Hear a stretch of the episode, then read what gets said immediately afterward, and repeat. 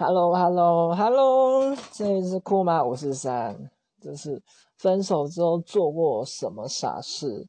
这个傻事呢，我先先声明哦，我先声明哦，你们千万不要做，千万不要做。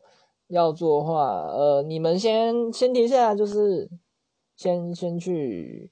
真的有想不开的话，千万不要想不开，因为就是赶快这边有一有有一个电话一九九五，就是就是防自杀专线，就是分就是分手之后，那是我大学毕业之后的事，那是那一段感情我真的很深很深，然后就是分手嘛，分手分手会会怎样？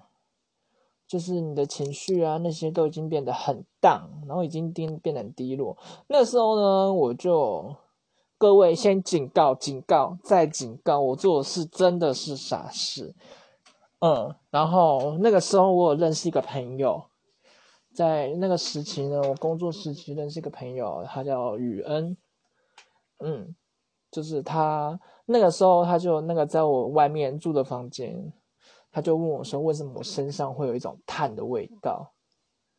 然后我就跟他说：“因为我在我家，对，就是有烧东西，对，因为那时候已经就是心情已经很淡了。然后我特地真的去买了烤肉架，还有木炭那些，然后做了一些傻事。可是呢，到最后我没怎样，只是头很晕，然后就这样子。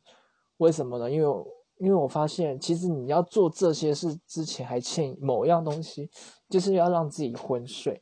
然后最后我还是，嗯，发经历过一些事情，然后换了工作，然后重新找回自己的一些怎么讲，一个一个新的方向啊，就是换工作啊，然后换一个环境之后，其实我已经坦然面对这一段感情，我也放，我也也。